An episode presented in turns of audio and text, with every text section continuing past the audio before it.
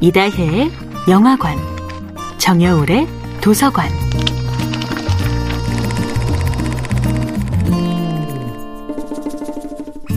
안녕하세요. 여러분과 아름답고 풍요로운 책 이야기를 나누고 있는 작가 정여울입니다.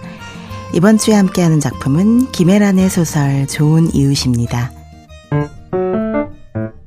이웃 사촌이라는 말은 이제 머나먼 과거의 유물이 되어버렸습니다.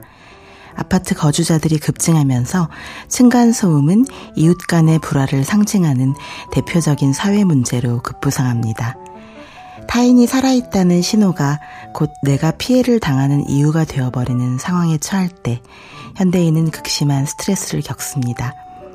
이웃은 수평적인 연대의 존재에서 수직적인 적대의 관계로 변모할 위험에 처한 것입니다. 이런 상황에서 김혜란의 소설 좋은 이웃은 팬데믹 시대의 타인과 이웃의 문제를 날카롭게 제기합니다.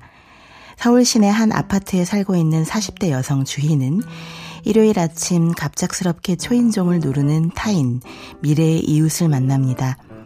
위층 901호에 이사를 오게 되었다는 젊은 부부는 입주 전 인테리어 공사를 시작하며 소음이 발생할 것을 대비해 주민들의 동의를 구하기 위해 주인의 집에 문을 두드린 것입니다. 자택을 교실로 활용하여 독서 지도 교사로 일하고 있는 주희는 집이 곧 일터입니다. 그래서 수업 중 소음이 발생할까봐 걱정합니다. 수업 시간 동안에는 커다란 소음을 내지 않도록 조심해달라고 신신당부하지만 위층에서 공사가 시작되자마자 각종 소음은 주위의 신경을 날카롭게 자극합니다. 수업 시간에 커다란 소음이 발생하자 주희는 미래의 이웃인 901호 남자에게 연락하지만 그는 말로만 알겠다고 할 뿐 실제로는 아무런 조치를 취하지 않습니다. 주위와 같은 동에 거주하는 주민들이 모두 볼 수 있게 엘리베이터에 붙여놓은 공지문은 901호 입주자의 허울뿐인 예의 바름을 증언합니다.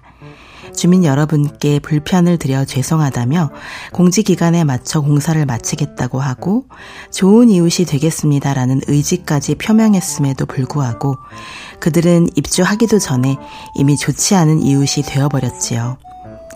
901호 입주자의 좋은 이웃이 되겠습니다라는 선언은 오히려 그들의 무례함과 비정함을 은폐하고 있습니다.